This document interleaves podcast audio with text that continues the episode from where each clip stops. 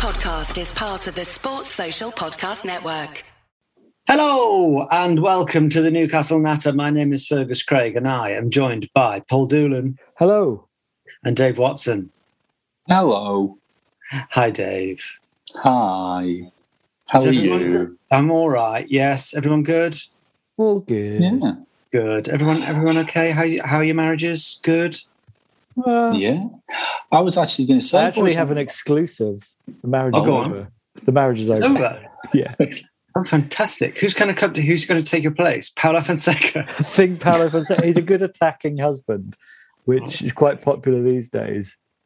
But I don't know. I'm tempted to bring in someone who can shore up the marriage, but I'm not sure. It's difficult these days. Gegenpress is very fashionable at the moment. all the new, all the new husbands. Well, your modern husband very much likes to press, and I'm not a pressing husband. I'm more like counter press. Yeah. You, you're, you're sort of like the, um, the Nigel Adkins of. I mean, that was that was in our wedding vows. Dave, were, we, what were you going to say? Any exclusives on your marriage? Well, no, but I was going to say that I was going to come down to London on the, the 29th of November. But then the company I work for pulled out of letting me have a hotel paid for, and I'm paying for it myself. So, sorry, boys. Bango's a, ben- a night out in the Bengal village. Stay at mine if you want. If work will pay your travel. That's a thing. Well, Yeah, That's We'll a talk natter- about it after the pod- natter yeah, I was exclusive. Let's go. Let's get into let's- the hang on. Let's work out the logistics here. Just to be clear, you can't stay at mine, Dave. we don't have room. Um, so uh, we've got a, a few things as usual, as has become customary with the Newcastle Natter. Compared with two years of almost nothing to talk about, we've we've got plenty. Um, as it stands, since the last podcast, uh, we've had uh, a draw against Palace and uh, a victory against Chelsea. So we should chat about them a little. And it looks like we might a be victory against Chelsea? A loss against Chelsea, but in, it was a loss. It loss was a moral victory. yeah. It was a victory for Chelsea. Did you? I don't. I don't. That's so weird that you didn't understand what I was trying to get at. We've had a victory against Chelsea and a victory with Chelsea's. I'm, I'm sort of poetic with language. so we can talk about those two games. Right, both of them are just laughing now because it's falling apart.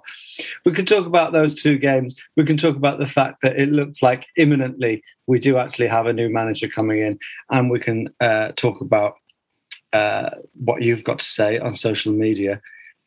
Let's start with the two games. Let's talk, start with what is what will hope hopefully be termed as Graeme Jones's era. We've had a year of just let Graeme Jones take over. Everything that's good has happened is because of Graeme Jones. Um, Paul, any reflections on the Graeme Jones era? It felt or feels a lot like the Steve Bruce era in terms of bizarre team selections and players out of position, which makes you wonder a little bit how much of the weird selections in the Steve Bruce era were down to Steve Bruce and how many were down to Graeme Jones. It's not been a great. I mean, we've deserved to lose both games. I don't know how we got a point against Palace because they battered us. I'm not going to be sad to see the end of the Graeme Jones era, but then I don't think any of us expected him to be a great manager because he's previously been a pretty unsuccessful League One manager. But his reputation is all about being a very, very good coach. It would be I think unfair one- to expect him to suddenly turn things around in any big way, wouldn't it, Dave? Yeah, I think I think that's what I was going to touch on. Like, I, I don't think Graeme Jones had anything to do with the selection while Steve Bruce was the head coach. I think that that would be that would be insane. I think the the choices that he's made, um, playing a few players out of position, I think is born out of a, a desire to play in a certain way that means that he can't select them. Like there was something um, he was asked about why he wasn't playing Fernandez, and he said, "Well, because if you're winning, you you don't swap out the centre half, and if you're losing, you don't bring on Federico Fernandez. So that's why I didn't have him on the bench. Why? Just so I Yeah, understand. Why, why don't you bring him in? Well, because Federico Fernandez isn't the kind of um, if if you're winning a game, you No, I understand why you wouldn't bring him on as a sub. Why Mhm. wouldn't you start Fernandez or Jar? see th- th- that's that's something that's that's interesting to me because I I don't know why you would pick why you wouldn't pick Fernandez when he's been so good. It could be something to do with um, the way Graeme Jones wants that back four to play, and he prefers somebody else. I don't know. Back but- five against Chelsea, wasn't it? and Palace. Yeah, I think the problem as well, sorry, is back we- line, but yeah, yeah. like in terms of our best centre backs, Lascelles, Clark, and Emil Krafth. Considering we've always considered we've got quite good depth in that position, it's probably the the worst combination you could pick based on what we've got. I get the logic of hmm. having Emil Krafth if we're trying to play a higher line and you need someone with pace at the back, but both games have been kind of like the Alamo. So speed isn't a Mm. problem. So why Fernandez isn't getting in there? And even Fabian Schär, I kind of think is a tricky one because the less he plays, the more in people's heads he's suddenly a world-beating centre back. But I would say on form, I would rather have him than Ciaran Clark in.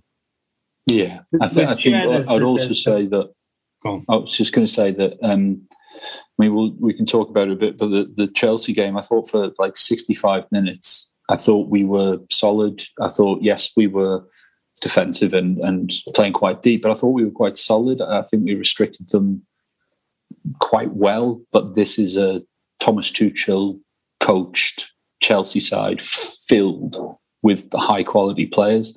Um, so I thought, you know, if if we could have because it, it looked like we were about to make some more attacking substitutions when they scored their first, and then their second came shortly after, and then the, the third was like the cherry on the cake kind of thing. I, I, we were never going to beat Chelsea, so I'm not that bothered. And I don't think thought any, um, it was. It's it's no surprise that we lost three 0 or did we beat them three 0 I can't remember which one. No, we we won a 3 0 defeat. yes. Yeah. It's Yeah. it's no surprise that we lost three 0 to Chelsea, considering our respective squads and form.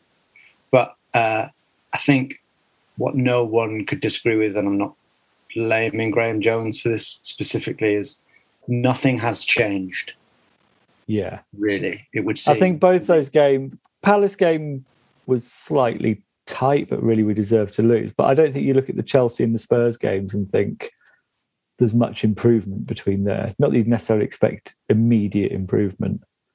and we'll talk about who's might be the next manager and, and what we think might happen after the break. But um, it's it sort of underlines how it, it's it's a really big job, isn't it? Just in the short term to turn things around and and, and I don't know if it is that I big a job. If you Okay. look at our form at the end of last season, and I think if you play a system that fits our players, it's not that difficult. We had over a hundred million pounds worth of players on the bench, so we can't No, keep moaning amazing, about our isn't it? lack of depth.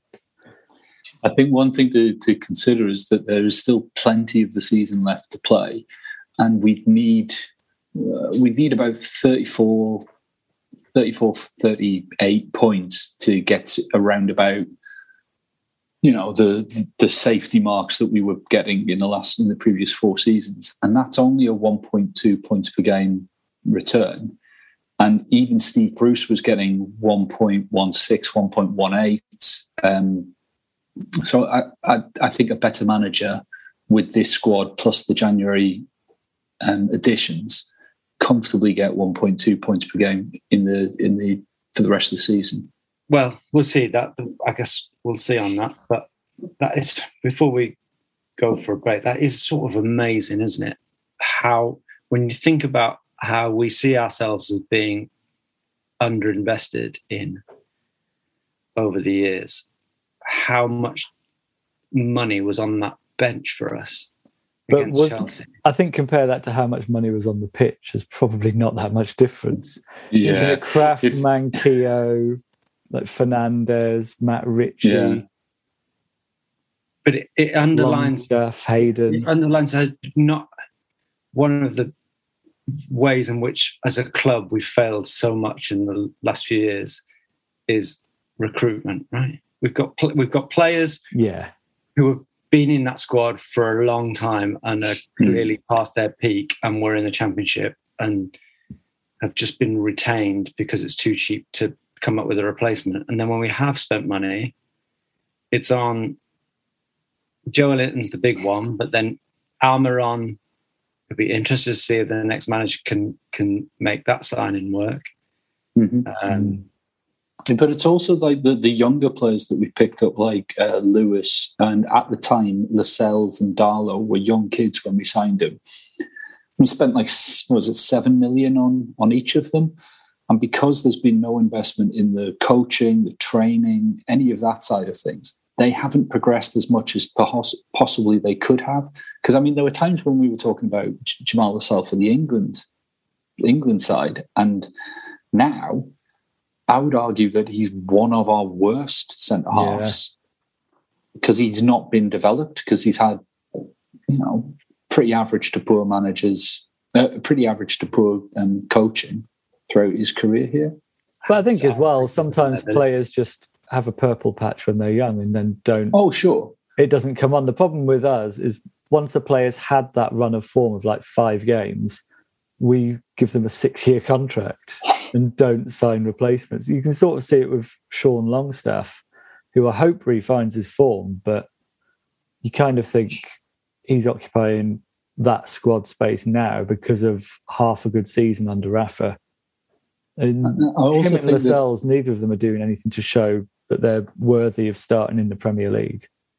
I think you've got to put like a, an asterisk next to the, the the squad and say that for a lot of them, a good manager might get far far better than, than Yeah. what we've seen so far because Sean Longstaff, Almiron, um, Matty Longstaff, I know he's not at the club, but all of these players have performed at a far higher standard than they are right now. And even players like Joelinton, I'm not saying he definitely will Yeah. be, but he, there might be. There might be a player in there. There might Matty Longstaff, though, I think can't even get a game in the SPL. Hmm. He's Ah, Joe, bench Lin- for Joelinton's been one of our better players this season, which isn't saying much. I think Jamal Lascelles, I think all the signs of the underwhelming, I would say, championship centre back that he is, were there under Rafa as well. I think, and that's not, I'm not Hmm. blaming Rafa for that. I think, I don't think he was a good centre back under Rafa. I, I associated him with being overrated. Well, I think a lot of the Hmm. reason we've played three centre backs is we've not really had complete enough centre backs to play two. Well, see Yeah. what? Why don't we? Why don't we um, have a break now, and then we will talk uh, more about our squad and where that squad might go under new management after the break.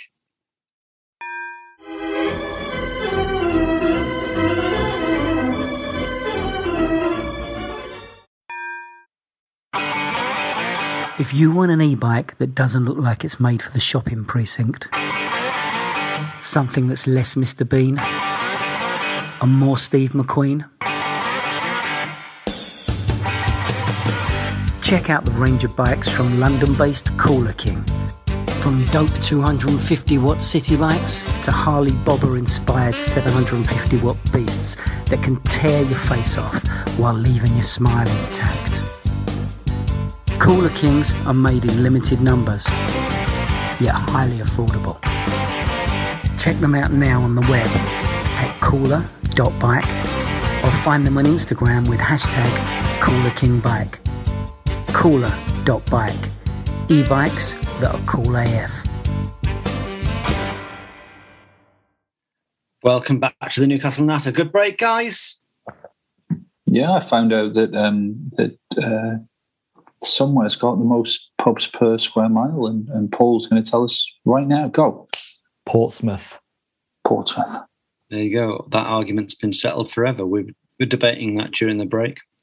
We won't inflict it onto the show any longer. Um, I've got a question from Andy Sheldon here on Twitter. He says, Is Emery the right bloke for a relegation battle. I should say at the time of recording, uh, Unai Emery has not been confirmed as manager. May he may well not be confirmed as manager, but it's a debate we might as well have in the light of other managers we've been linked with as well. Is Emery the right bloke for a relegation battle? And will he be allowed to bring in loads of players in with the potential of playing in the championship next year still a real possibility? A couple of good questions there. Dave, you got some thoughts? Yeah, there's there's a couple of things there that a good manager is a good manager, and Emery is a good manager. He's sticking in a, a squad like ours. He can get the one one point two points per game that we need to get out of this mess. Um, I think all of the managers that we've been linked with are a certain strata of manager that, yeah, they could come in. We don't need like a relegation, like a survival specialist. A couple of reasons for that is like I say, we can attract a really good manager, and that'll be enough to get us out. And also, if you were to employ someone like Sam Allardyce, you'd have to give him like a year contract, and he'd want to bring in players that he knew would be able to live, to deliver survival, which would be for Sam Allardyce big lumps. And then you'd have to get rid of them because they're not the kind of players that you'd likely want to take you further up the league. The other thing is relegation's with the amount of money that the Saudis have available to throw at us, relegation would put us a year back on the plan, and that's it. So it's not it's not a massive deal if we go down. Like it sounds bizarre to say it, but it it delays it by a year, and that's all. I would say that I can see the logic in that. I would say it puts the plan back further because. Yeah, I see your point. Yeah, because because in terms of recruitment, yes, we've got loads of money, but you sign a player now, you're asking them, even if you guarantee that they're going to survive relegation or they can get out if we don't if we get relegated, they've got a release clause or whatever, they can get out easily. You're saying to you're asking that player to not play in Europe for a season or two at least. Yeah, but we're not. We, if, you, if, if you throw in a year in the championship there, you're delaying recruiting top half of the Premier League players potentially. Yeah, yeah. I, I, the only thing I would say to that is that um, the the kind of players that we would be looking at this season, I would assume, would be like experienced Premier League players or Premier top Premier like experienced at that level, be whatever league they come from. If we were to go down, I think it would be like a clear the decks, get young players on the fringes of the top teams who aren't going to be playing in Europe or in the league. They're going to be farmed out on loan somewhere and picking up players from around about from Europe and just getting promoted with essentially cheating at football manager. Um, you could still attract players who are comfortably mid-table in the Premier League because you can just throw money at them and say if we don't go up, you get a release clause if you don't, and all the rest of it. The the the point I want to end on is I don't think we're going down, so I don't think it's it's something that we need to worry about. Paul, you got any thoughts? I sort I kind of agree with Dave in that it just puts everything back a bit, whether it's a year or more than that. I don't think I think us going down to the championship, said before, would be quite funny and yeah. kind of I think it would it wouldn't delay the project in terms of infrastructure of the club and the youth system and all of that needs to happen anyway.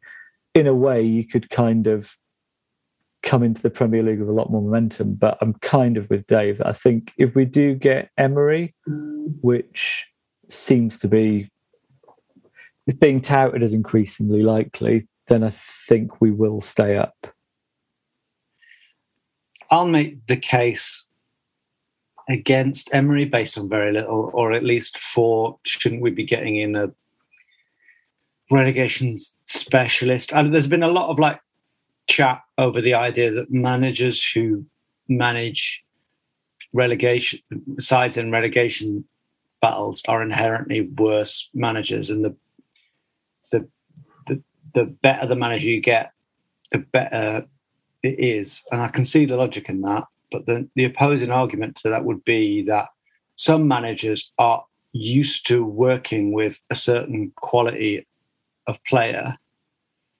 Yeah, you know, uh, playing, uh, uh, managing top players who are able to take on your instructions at a different standard and are able to take on sort of more advanced tactics. And Emery, uh, from the little that I understand of his time at Arsenal, for example, and obviously I haven't watched a lot of his football in Europe, I know that he is very respected and is really rated. But he has like very specific, you know, that in that way that when Klopp arrived at Liverpool, it takes away a while for those sort of tactics to bed in. And not only is that the case, but we've also got like we don't have a very good squad. I don't think. I think a few things on that. I don't think Emery has the sort of pure, inflexible footballing philosophy of someone like a Klopp or Guardiola. Right. It's like it has to be played my way. Right. And if you look at what he's done in Spain, a lot of that has been with mid to lower level failed Premier League players like Nzonzi, that type of levels. I don't think there is I don't think he'll come into our squad and be like, I don't know how to get my tactical ideas across to these basic players. He's worked with that level of player most of his career. Even at Arsenal, a lot of his work was with players like Willock and the kids that he brought through. Mm. And on the the thing about whether you need a relegation specialist just means a manager whose level is somewhere between 15th and 17th in the Premier League. I think you don't get I think you don't get top level managers who can't do it in a relegation battle. The reason that's never happened, you never had a top manager get relegated that I can think of, is because they're too good for that. I think it. Well, yeah, but that was a late, late addition. You're I didn't hear that. Who did you say? Benitez. Benitez.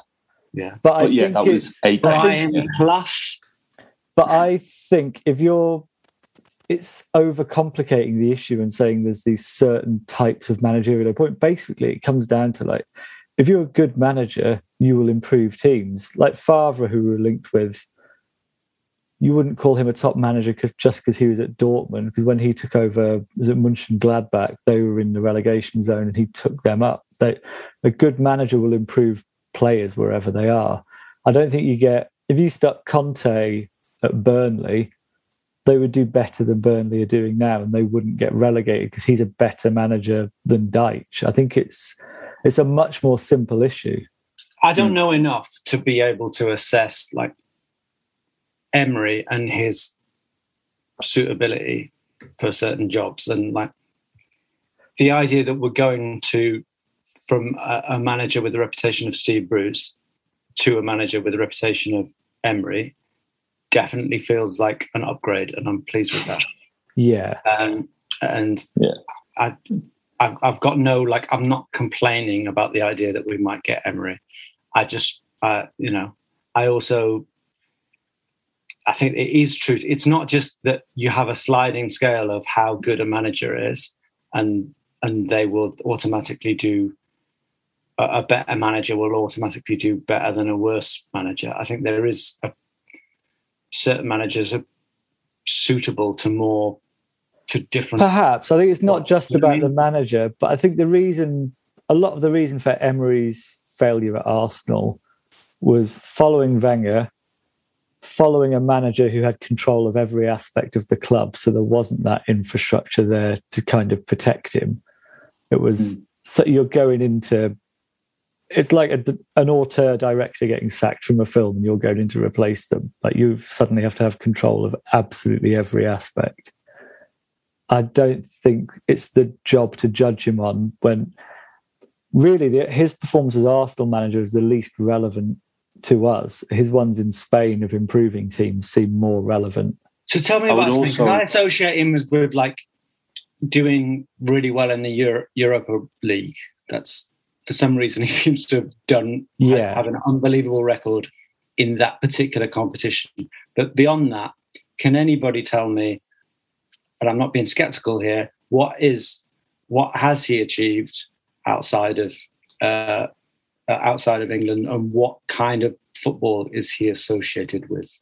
Well, I can talk more about his football because um, he is more akin to the easiest comparison is Rafa Benitez. They are both like detail orientated coaches, really, really diving down into the forensics of, of the teams. When you watch when you watch Benitez when he was in charge of us, he was constantly on the sidelines, patrolling the area, barking instructions, telling them like like making tiny adjustments to the way we were playing to get the best out of a limited squad. And Emery does the same at a higher standard of, of player than Benitez had here. We he plays pragmatic. It is it is not the the the um, guts and glory Fonseca type um, high press, a lot of attacking football, a lot of attacking intent. It's much more controlled, and I think you're going to find it boring if he if he is the manager. I think a lot of the Newcastle fans are going to find it a bit boring because it's more like Benitez that's the way he plays. But that way delivers you a great deal of success up to a point. And that's why he's been so successful in the in Europa League in getting teams who aren't perhaps, you know, massive into that area, into that level of that that level of competition, and then not being able to go much further.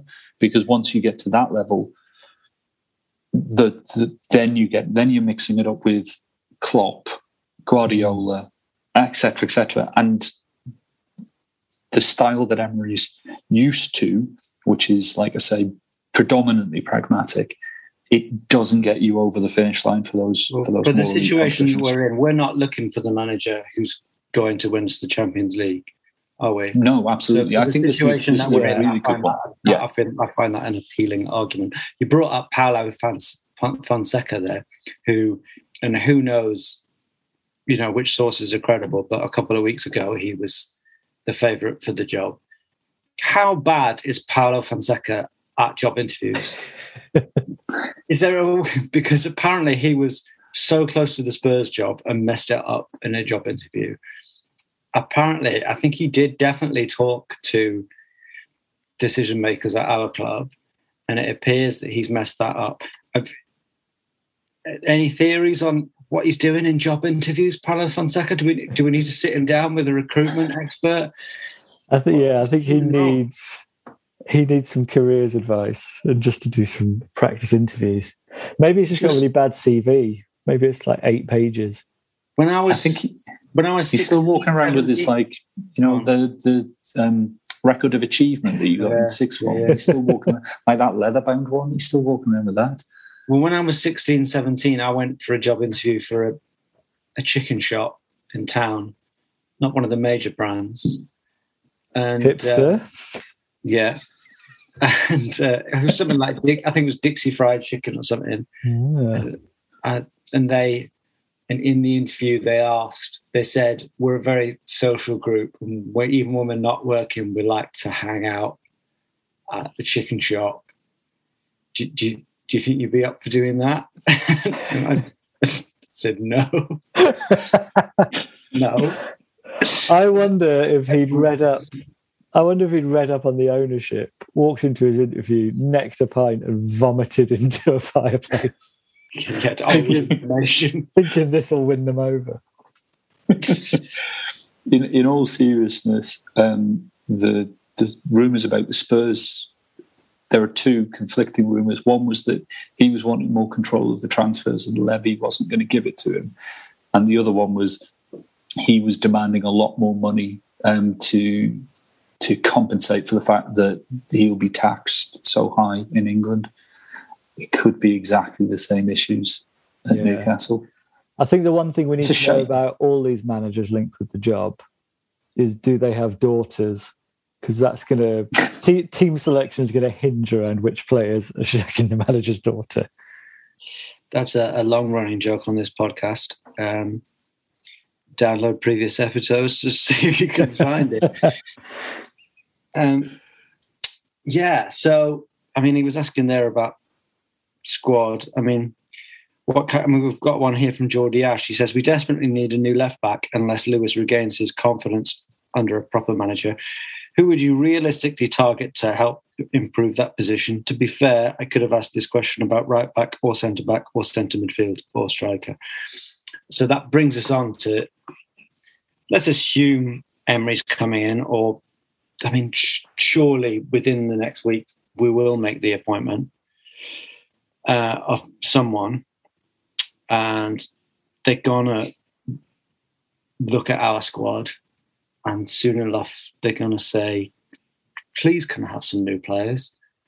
Um, who might those players be? Any ideas? I mean, it's really difficult to to say because you know I don't have Wyscout.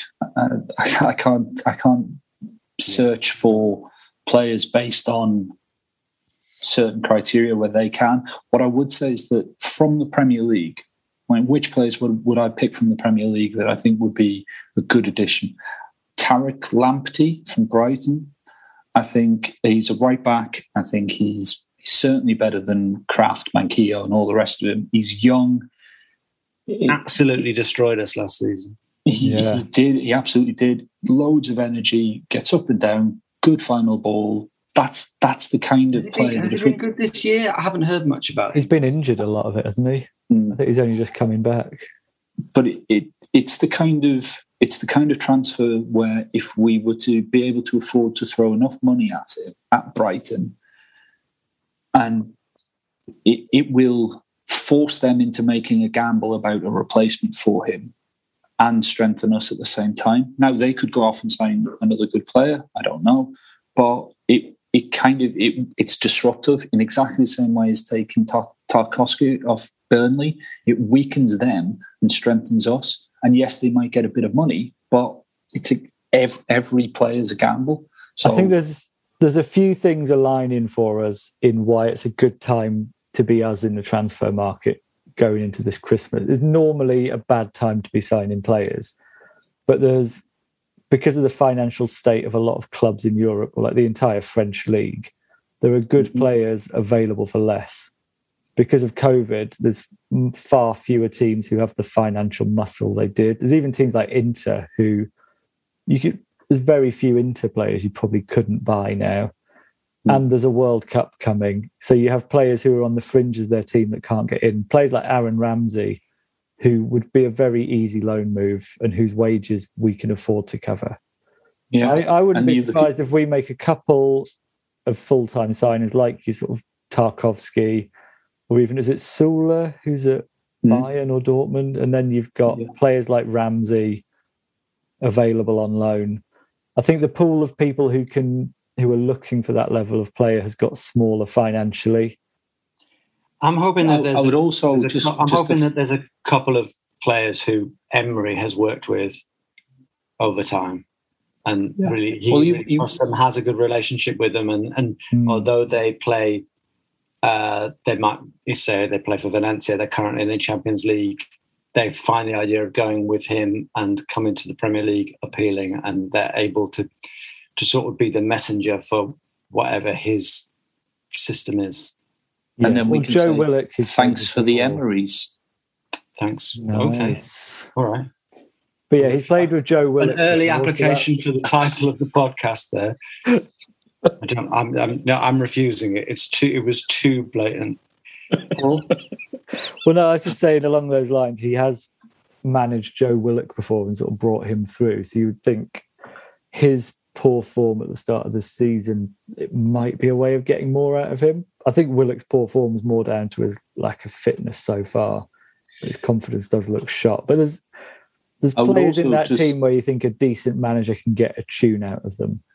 I would also say that um, more so than with a manager like Fonseca, or like if we'd gone off and found like the next big thing from Germany, having a manager like Emery, if it does turn out to be Emery, does make the club more attractive to players than than a than a hipster choice because there's it's less of a gamble, it's less of a risk. Emery's a known quantity; he delivers success, so they know what kind of football he would demand of them. They know what kind of support he'd give to them. Does he really? I'm just, just being classic skeptic. Is, is he? are we not overstating his success beyond the Europa League? I Why don't think. I think he was managing. associated with delivering success. I mean, he, got the ju- finished seventh in La Liga last season, right? Like it's But I think he got the PSG job. He's worked with that top top level of player. It didn't Yeah, go he's great, but he's won the French title, which I mean, uh, at PSG with PSG. hardest thing in the world. Win the French title with PSG. Yeah, but you're sort of saying, apart from all the silverware he won, what's he done? it's kind of sure, yeah, yeah. I don't know. I don't know. It's a- But it's, it's similar when just before, um, I think it was either just after or just before um, Benitez was announced. I think you asked the question like, "Is Benitez actually good?"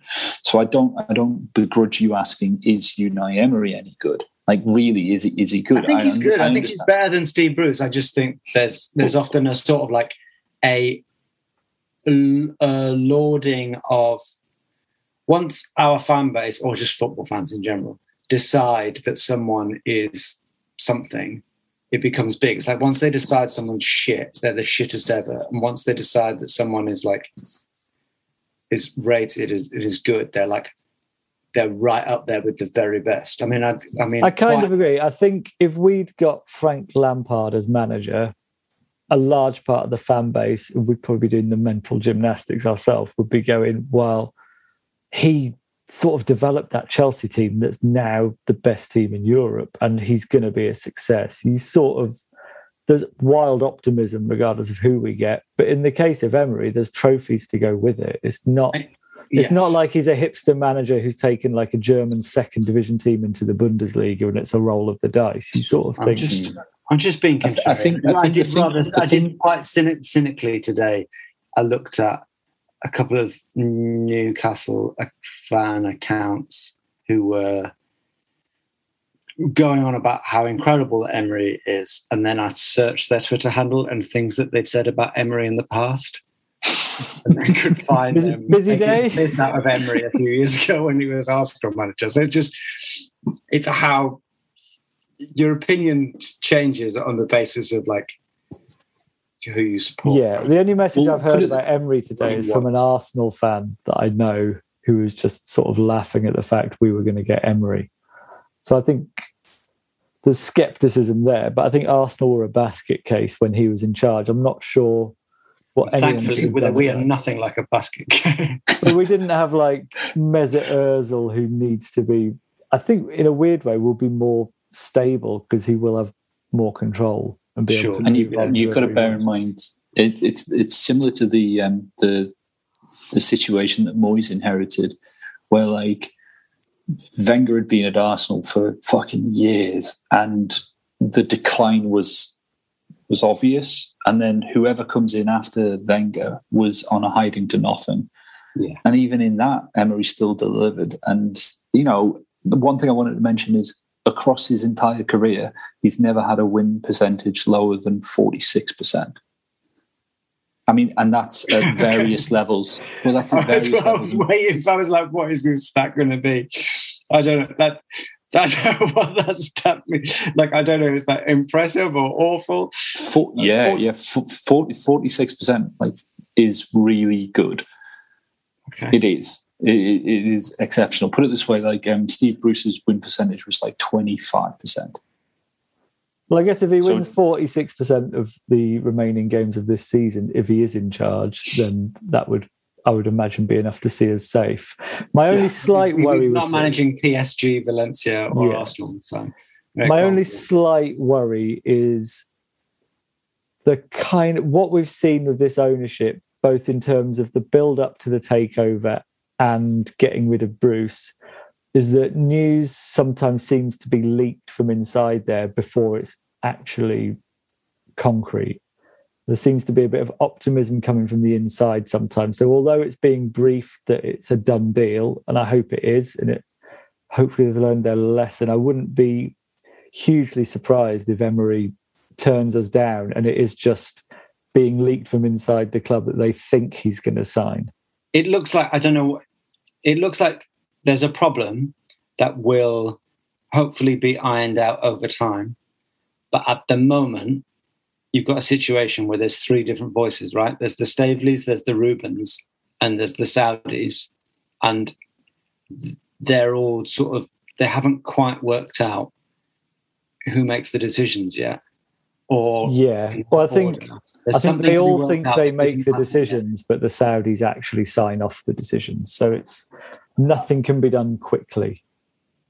I think I think one thing that I've seen quite a lot of is is uh, from from the Newcastle fans is is a clamour for a, a decision to be made quickly, and I understand that. But I think there's also a benefit to just taking a little time to make the right decision. And I know that you're not criticising for that. I think I think the the th- the, the the thing that you were talking about, where you've got like conflicting releases and, and uh, press releases or, or leaks to the press or something. I think you're right. It's three different people, or at least two different parties, briefing different topics. But I do think that situation caused a delay in sacking Steve Bruce, right? I Yeah, think most of us think Steve Bruce should have been sacked quicker. yeah, I think everybody did. I think I think the delay came because um, they hadn't had a face to face with the non-exec chairman, and I think it was. I think that you know that accelerated it when he came over for the um, for the Spurs game. I think that accelerated a lot of things, but they need to have that line of. I think I said in the previous pod, they need to have that line of, of communication open, and if it's if it's via Staveley to um, is it Al Al Rumayyan? I'm probably butchering it, but the, the non-exec chairman, if it's that, that needs to be working a lot faster. And if it ends up being like a director of football or a technical director, it's got to be working quicker because they've got to make quick decisions. Well, speaking of butchering, um, Thomas Burkhan says. or you're um, going to mention the Saudis. yeah. Thomas Burkhan says, I'm a left wing, ecologically minded vegan who fears global warming, avoids taking the car in favor of trains, and almost never flies. So the new owners stand for everything I'm against. It will be interesting to see how much I can put all of that out of my mind in the future. Now, we've sort of covered this extensively in, a podcast, a couple of podcasts ago, if you want to go back and listen to that. But um, I did think it was worth talking about something that really annoyed me this week, which was the Athletic put out a story about um, uh, a football fan who uh, supported Chelsea, had been at a Chelsea game, and has subsequently been imprisoned in Saudi Arabia as a dissident. And um, I, I'm not qualified to go deeply into the politics on that, but a lot there was what I found a disconcerting amount of pushback on that from a certain section of the Newcastle fan base who just who took offense that we were somehow being associated Newcastle United was being associated with this bad things that Saudi Arabia did and I just my my overwhelming thing is yeah take it like continue supporting Newcastle. Mm. Absolutely, I have. I have decided to do the same, and maybe for you, you have no moral quandary on that, and that is a legitimate position. Um, but like, it's gonna keep happening, and you just have to take it, and don't slam journalists for doing journalism. And Yeah. like, it really fucking angered me. I wish I. Well, I've even seen better. e- like True Faith, who are a very good fanzine. But anytime there's a story now about Qatar or any kind, there was like a golf investment thing into a Greg Norman Cup from the Saudis. Every time that happens, they're tweeting that news story to at Miguel Delaney and other journalists who've been critical of the Saudis. It's like they are critical of all the things that happen, but even if they're not, they're not going after Newcastle fans because of it. Their their point isn't any less legitimate. So just fucking grow up. I think the, otherwise, the thing that otherwise you go me- down a spiral of like no one is ever allowed to talk about any issue anywhere in the world ever until they've talked about every single one for an equal Yeah. amount of time. It's, it's you can throw out a hypocrisy accusation all day long, forever, and never actually talk about any issues. Like if you don't want to talk about those issues, fine. It's not your responsibility as a being a football fan doesn't mean you have to spend half your time thinking about human rights in the Middle East. I understand if you don't have the bandwidth in your life to do that, but like, don't, it's not something to be angry about other people talking about that. And it's not an insult to you. It's only an insult to you if you fucking take it as an insult or walk around waving the Saudi flag. It's not your. It's Yeah. you can't. Yeah, yeah. I think- I think the thing think that annoyed- something good on it. Go, go on. I was just going to say that the the thing that annoyed me most about it is that it was evident from the the quote tweets and the replies and the screen grabs. Nobody fucking read the article. That, that did my absolute head in because the entire piece is about this this poor bloke who is who's been imprisoned as a dissident by the Saudi um, regime for speaking out and, and for wanting change and all the rest of it. You read the article, there is zero, zero criticism of Newcastle United or the fans. There is even a couple of paragraphs where the, the guy's brother says, like, I don't blame the Newcastle fans for being excited about this. I'm a football fan. You know, I'm a Chelsea fan, like, blah, blah, blah. He even says, it's not about the Newcastle fans. And you've got Newcastle fans going like, well, where were you when this was happening? It's like, fuck off. Just just calm down. You're not the victims in this in this story. You are not the victims. Well, we can either claim it's got nothing to do with us and let the criticism of the owners pass, or we can defend the owners and become complicit in sports washing. I choose to not defend the fucking murderers and dissident imprisoning despots. Thanks very much. You're throwing around accusations of hypocrisy all the time. Did all of these people keep quiet about Sports Direct? Did when when people were complaining about Mike Ashley's business practices, were they saying, "Well, that's got nothing to do with us," and it's shaming it, you- you're blaming Newcastle fans and you're associating Newcastle United Football Club with Mike Ashley's business practices? Uh, did everyone go in and get upset about that? If. You read any, if you read any article in the Financial Times or the Times or the Telegraph or wherever you read your business news, whenever Sports Direct was was a was a story, it was always Sports Direct um, owner Mike Ashley, who also owns Newcastle United. Every every article they made a reference to it. Sure, and Newcastle fans, because they didn't like what he did to us from a, on the pitch, Mike Ashley got the blame for that. The journalists didn't get the blame for that. But I think And this ties into Newcastle- what we've talked about before. Like with the Spurs game, we talked about a lot of fans wanting their special day and everything to be how we imagine it. I think a lot of fans want their special takeover. We don't want the feel of it being tainted, but that's that's not how the world works. You can't just pretend the new owners are great. You can acknowledge you can ignore the fact you can admit that's not a priority for me and I live a conflicted life, but you can't pretend there's a witch hunt against these people who That's are otherwise decent. Make you make And your also- own choices, but don't get like upset when people mention things that you don't also like these- hearing. They, they were like calling it like gutter journalism and terrible journalism. Like, no, it's just journalism. That's what it is.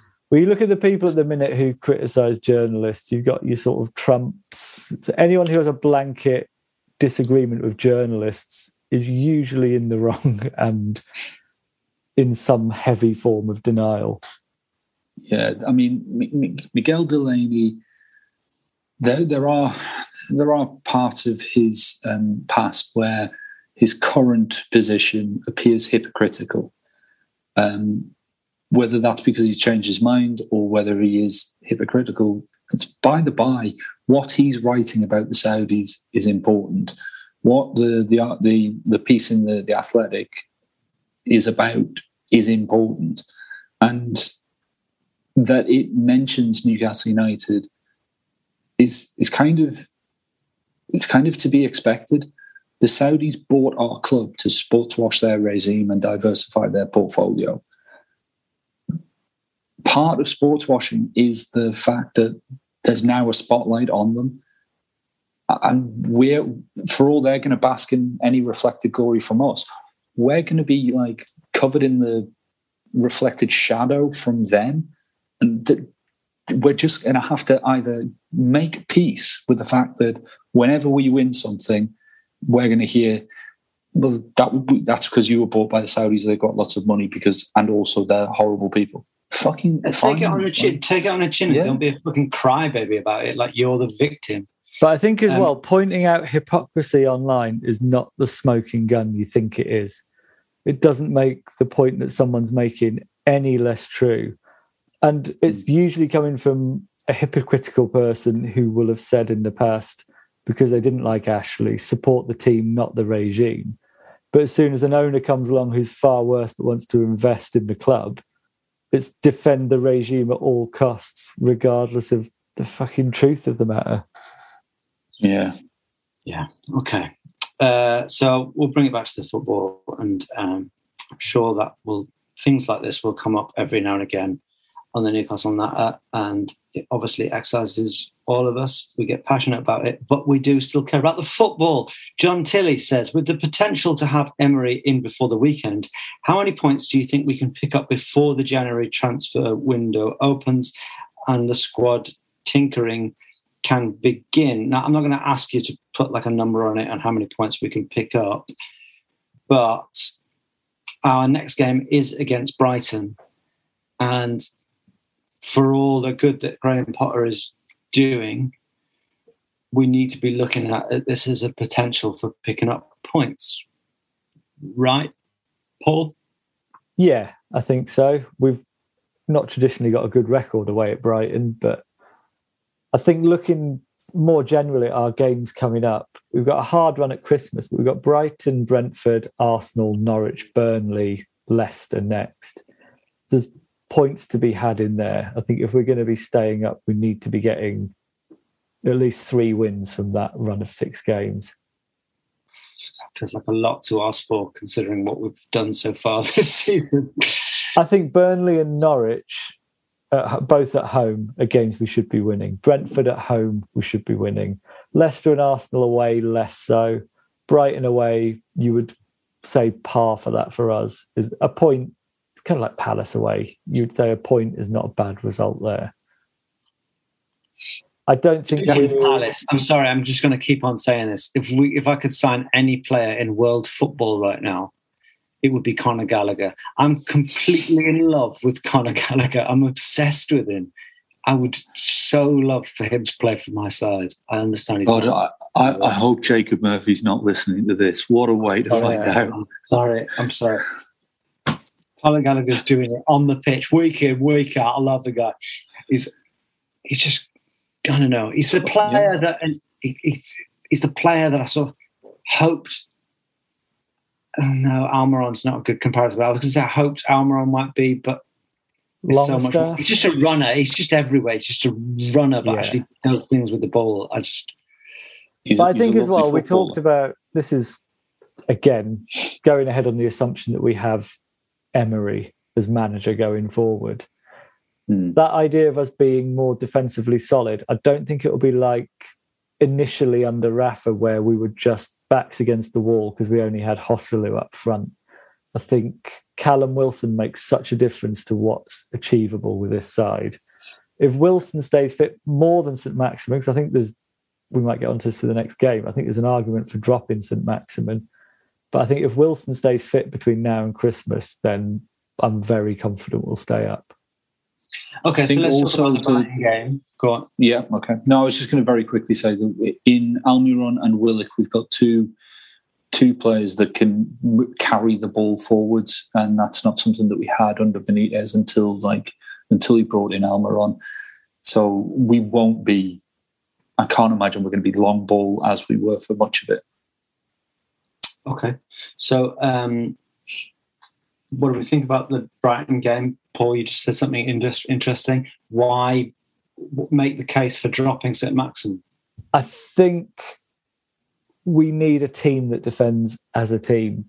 He feels like a luxury player. I think there's certain games you Burnley at home, Norwich at home. I can definitely see the argument for starting St Maximin because he can do something special. But games where we're expected to defend, it's just it mm. creates too many gaps it drags too many other players out of position having to cover for him and where you're looking to have a a sort of solid defensive system as a base, it just falls apart when he's in the team. That's, I mean, I think that's the reason he basically gets played as a striker because you can't rely on him in any other position. I don't think that's something that can't necessarily be coached out of him. But I think games where we're looking for a point, we can't against a better team. We can't really be relying on him. I, individually, he's our best player and he's Yeah. our most entertaining. But I think it's such a compromise relying on him. And he looks knackered already.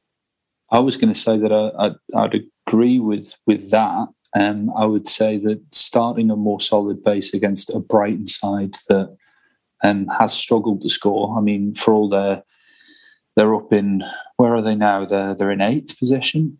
Um, they they have they've only scored. We've scored as many goals as they have.